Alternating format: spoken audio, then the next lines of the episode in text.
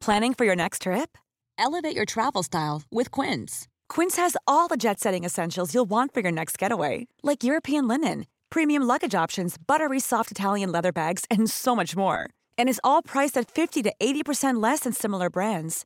Plus, Quince only works with factories that use safe and ethical manufacturing practices. Pack your bags with high-quality essentials you'll be wearing for vacations to come with Quince. Go to quince.com/pack for free shipping and 365-day returns. Hey, I'm Ryan Reynolds. At Mint Mobile, we like to do the opposite of what Big Wireless does. They charge you a lot, we charge you a little. So naturally, when they announced they'd be raising their prices due to inflation, we decided to deflate our prices due to not hating you. That's right. We're cutting the price of Mint Unlimited from $30 a month to just $15 a month. Give it a try at mintmobile.com slash switch. $45 upfront for three months plus taxes and fees. Promo rate for new customers for limited time. Unlimited more than 40 gigabytes per month. Slows. Full terms at mintmobile.com. Hey there, it's Michelle Norris. I'm host of a podcast called Your Mama's Kitchen. When I travel, I'm usually looking for a way to find a taste of home when I'm not at home. And one of the things I love to do when I am at home is entertain. And Airbnb allows me to do that. When I was in California recently, I rented a house that had a great kitchen. And when we were sitting around the table, we we're all thinking, we're in someone else's house. Someone could be in all of our homes as well. If you have a home, but you're not always at home, you have an Airbnb. Your home might be worth more than you think. Find out how much at airbnb.com/slash host. Bienvenue sur le podcast qui vous donne de l'empowerment. Si vous êtes ici, ce n'est absolument pas par hasard. Je suis Laurita et ma mission est de vous guider vers une vie plus consciente, plus alignée et plus harmonieuse. Je vous diffuse chaque jour de l'inspiration et partage mes réflexions pour vous permettre d'incarner la personne que vous méritez d'être. Si ce podcast vous plaît, je vous invite à le partager, à le noter avec la note qui vous semble la plus juste et à vous abonner pour ne rien louper. La réponse pour des relations plus profondes est la vulnérabilité. Brené Brown.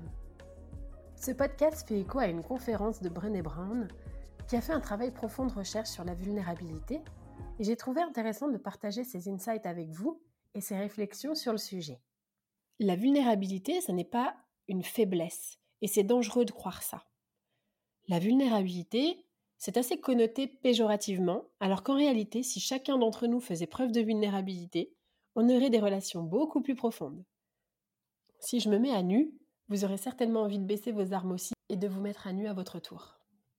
Petit disclaimer avant de commencer, être vulnérable et se taper dessus, ce n'est pas la même chose. Être vulnérable, ce n'est pas dire je suis nul ou j'étais mauvais. Ce n'est pas émettre de jugement. C'est parler de soi, pas des autres. Si on regarde la définition dans le dictionnaire, vulnérable, qui peut être facilement atteint, qui peut être frappé.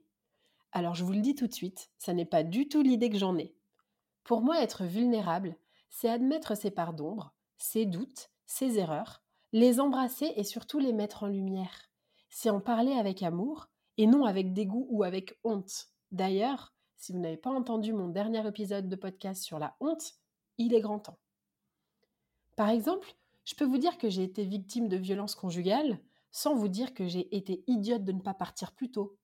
Je peux vous dire que j'ai peur avant de monter sur scène sans vous dire que je suis nulle ou que je suis quelqu'un qui est stressé. Quand on fait preuve de vulnérabilité, pour moi, il s'agit d'un instant T et non pas d'une généralité. On n'émet aucun jugement sur soi-même.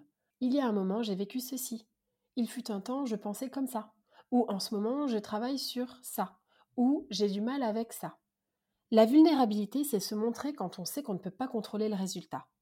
Mais c'est se montrer quand même, se découvrir, dans le sens enlever des couches, et se montrer nu. Et se mettre à nu. Combien d'entre vous qui écoutez ce podcast pensent que quand vous êtes vulnérable, c'est de la faiblesse? Et maintenant, combien d'entre vous pensent que la vulnérabilité, par exemple, quand on fait une conférence, quand on monte sur scène ou quand on prend la parole en public, c'est du courage? Par exemple, quand on regarde des TED Talks, de personnes qui ont souffert de situations absolument horribles, par exemple une personne qui a dû manger des rats euh, en Corée du Nord, ou l'autre qui a été embrigadée dans une secte dès son enfance et qui en est sorti et qui partage aujourd'hui son témoignage. Qui pense que c'est faible? Et qui pense que c'est du courage? Si on prend l'exemple d'Oprah, qui avoue avoir été violée par son père et être tombée enceinte de son propre père, est-ce qu'elle est faible ou est-ce qu'elle est courageuse de le dire? La vulnérabilité, c'est notre plus grande mesure de courage. Se montrer vulnérable, c'est accepter de ne pas contrôler, de lâcher prise. C'est pour ça que c'est difficile. Je vais vous citer des exemples de moments dans lesquels vous vous êtes peut-être montré vulnérable, ou bien que vous avez vu des gens faire, et demandez-vous ce que vous pensez de ces gens ou de ces situations. Dire je t'aime en premier. Est-ce que c'est faible ou est-ce que c'est courageux? Commencer un nouveau job? Est-ce que c'est faible ou est-ce que c'est courageux? S'excuser. Faible ou courageux? Débuter dans une activité. Faible ou courageux? La vulnérabilité, c'est être incertain. C'est ne pas savoir mais faire quand même. Tenter, essayer. Et je trouve que la forme la plus puissante de vulnérabilité, c'est de demander pardon. Demander pardon demande de se mettre à nu, de reconnaître un comportement inadapté qu'on a eu, de faire tomber les masques et les barrières, et les mettre au grand jour, et de dire Ok, j'ai mal agi, mais ce n'est pas dire je suis une mauvaise personne ou je ne suis qu'une merde. C'est dire Ok, malgré mes efforts, j'ai fait quelque chose d'indélicat, de non réfléchi, d'impulsif, etc. Et je te présente mes excuses. Je reconnais que je peux faire mieux, pas que je peux être mieux je te présente mes excuses. C'est montrer non seulement qu'on se respecte, qu'on connaît sa propre valeur, mais aussi qu'on fait preuve d'empathie envers soi-même et envers l'autre. On montre à l'autre, je peux imaginer que tu as été blessé par ce comportement, je peux considérer ta peine, ta blessure, et je te demande pardon. Donc on a les deux éléments qui forment la relation forte et puissante, la vulnérabilité et le pardon. Être vulnérable, c'est s'exposer à un risque émotionnel. C'est être incertain et c'est la façon la plus juste de mesurer le courage. Être vulnérable, c'est être vu, c'est être honnête, c'est retirer toutes les couches, tous les masques qu'on porte quotidiennement. Et au départ, quand on commence à être vulnérable, on se sent vraiment fragile et frileux.